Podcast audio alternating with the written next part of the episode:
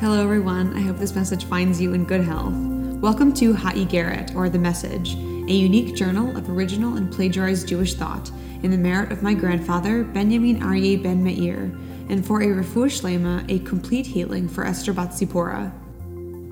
This week's Parsha picks back up with Yaakov, or Jacob, who has fled Beersheba after tricking his father Yitzchak, Isaac, into giving him the firstborn blessing instead of his brother Esav, or Esau. Yaakov is going to Haran, where his mother, Rivka, or Rebekah's brother, Lavan, or Laban, lives.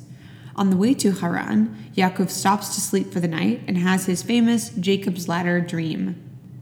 In this dream, Yaakov sees angels of God, Malachei Elohim, ascending and descending on a ladder to heaven. God comes to him and promises Yaakov that the land he sleeps on will be given to his descendants, who will be as the dust of the earth, ka'afar haaretz. The story of Jacob's ladder was always such a mystery to me. There wasn't enough context for me to see it as anything beyond the inspiration for the Jewish art hanging in your bubby's living room. But like everything in Torah, the most interesting ideas are a little deeper than the surface level context that we get. I'll be sharing some ideas by Rabbi Y.Y. Jacobson. The Midrash teaches that the ladder in Yaakov's dream was a ladder with four steps, which embody the four worlds of Kabbalah. The Zohar, the foundational text of Kabbalah, also known as mystical Judaism, teaches that Jacob's ladder was a metaphor for the experience of prayer. Prayer is the ladder through which we as humans climb from our earthbound existences to the higher, more godly plane of our souls. In Kabbalah, there are four levels to the world.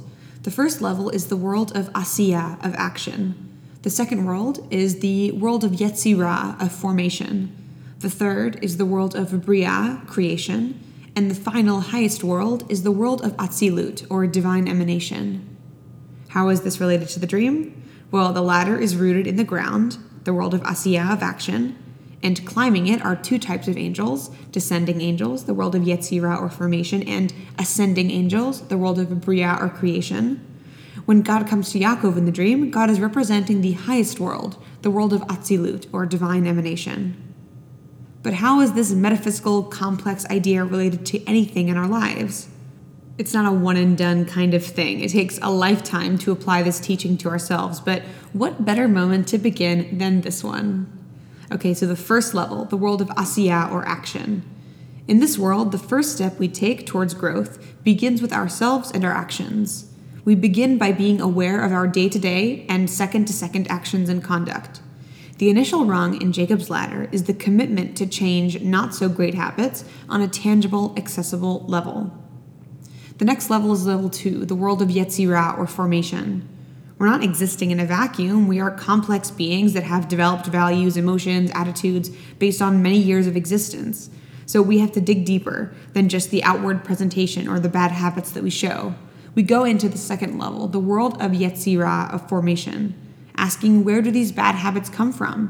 Where do they form? It's like scraping your knee and simply covering the wound with duct tape. You may forget about it, and others around you may not notice, but there's an injury going unchecked. Level three is the world of Bria, or creation. So, what if we tried to heal the scraped knee, but we still have a scar? What then? We're not just trying to reform now, we are trying to totally recreate ourselves. We enter the world of Bria, creation, when we realize that we are never done growing, forming, and are willing to quote unquote restore the iPhone ourselves to factory settings. Level 3, the world of Atzilut, or divine emanation, or closeness. Once we restore our factory settings, we lose the baggage, the blockages, and become closer to God. In the world of Atzilut, we are simply a conduit for godly things. As humans, we are imperfect. We don't always know the right thing to do or say in the moment, and more broadly, we don't really know how our lives should go in general. In these moments where no amount of information or context or explanation will help us, here is where we can truly surrender and hope to just be a vessel for godly events. Okay, I hope you're still with me. These four levels of existence or personal growth can help break down the steps to self improvement. Think about your life in regard to these four levels. So, here are some questions to prompt you. For level one, what do you do? Like, what are the things about yourself that you don't necessarily like? Second level, why do you do it? What is the background? What are the uh, the origins of these actions? Three, what is the version of you minus the baggage? What is the iPhone restored to factory settings version of you? And four, when have you actually felt like a godly vessel when you were surrendering to what was going to happen and willing to do whatever it took to get the end that was needed? So, this is why Jacob's Ladder is a great source for Jewish art. It's the basis for personal growth, for personal elevation. And of course, angels are cool to look at. Thank you so much for listening. Shabbat Shalom. If you liked what you heard, please do rate, review, or subscribe. And I hope you had a great Thanksgiving. Have a great weekend.